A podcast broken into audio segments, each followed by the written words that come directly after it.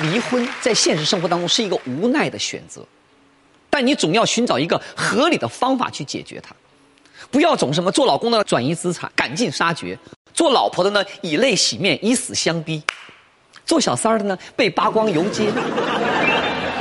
很多情况是我们离婚都很容易从一个民事纠纷呢上升到了一个案件聚焦。姐姐，我把这种叫做什么离婚病。小南还记得吗？有一期我在《超能金秀》当中说过这么一个我的闺蜜和一个文艺老青年的故事，还记得吧？文艺老青年可有名了，然后你又没提他名那个。对对对对对，记得哈那故事。这一次我讲的另外一个姐妹儿的故事，这俩姐妹儿呢性格完全不同，但犯的都是同样的错误。她也找了个文艺老青年，不会是同一个文艺老青年吧？想哪儿去了？话说回来啊，文艺男青年啊，绝对是离婚的重灾区。我这个姐妹呢，跟这个文艺青年的大学时候就是同学啊。这姐妹呢，平时喜欢点小情小调的，而那个文艺青年呢，平日呢擅长也小情小调的。二十多年来，他就放弃了自己在艺术世界的发展，仰视那位文艺青年。结果老了老了，那个老男人出轨了，毅然决然的要跟我这个姐妹离婚。他这一提出离婚呢，这个姐妹整个人就崩塌了，魔怔了。一会儿说要吃安眠药，一会儿说要跳楼，一会儿说要买好多把刀，看哪把刀好使。我们都怕他做傻事啊，没办法，几个姐妹就轮流陪着他吧。我先陪他一个晚上，陪到第二天清晨，我实在是撑不住了，就叫了另外一个姐妹儿继续陪他。马姐，你们太够意思了，这属于二十四小时重症监护。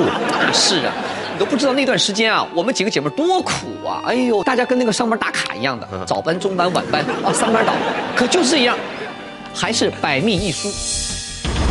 有一次我们轮班出现了一个空隙，那时候呢，九十年代嘛，大家都知道的啊，还没有什么手机呢，我们用什么呢？那种寻呼机，带汉字的那种。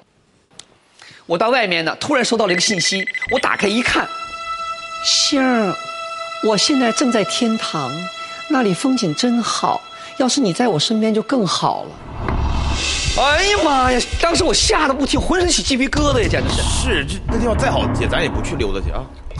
我二话不说，打了个面的啊，咵了横穿北京城，风风火火赶到他们家去了，咣咣咣我就砸门。一砸门，他出门开门，看见我一脸惊讶的眼神，说：“星儿，你怎么来了？”我当时差点一口血喷在他脸上，我说掏出寻呼机，哎哎哎哎，这不是你给我留的言吗？你看看怎么啊？他拿来一看，说：“ 哟，寻呼台打错字了，刚才我是在天坛散步，不想你，给你发了个消息。”我心里说：“妈呀，你打错了一个字，吓得老娘半条命了都没了，！” 哎，那姐的后来怎么样了？后来怎能怎么样啊？该离就离了呗。后来找了个比他年轻十二岁的小伙子同居了，现在过得挺幸福的。现在我见到他呢，我还拿寻呼机事情调侃他呢。哎呦，我说姐妹儿，天堂那么好，你怎么还留恋人间呢？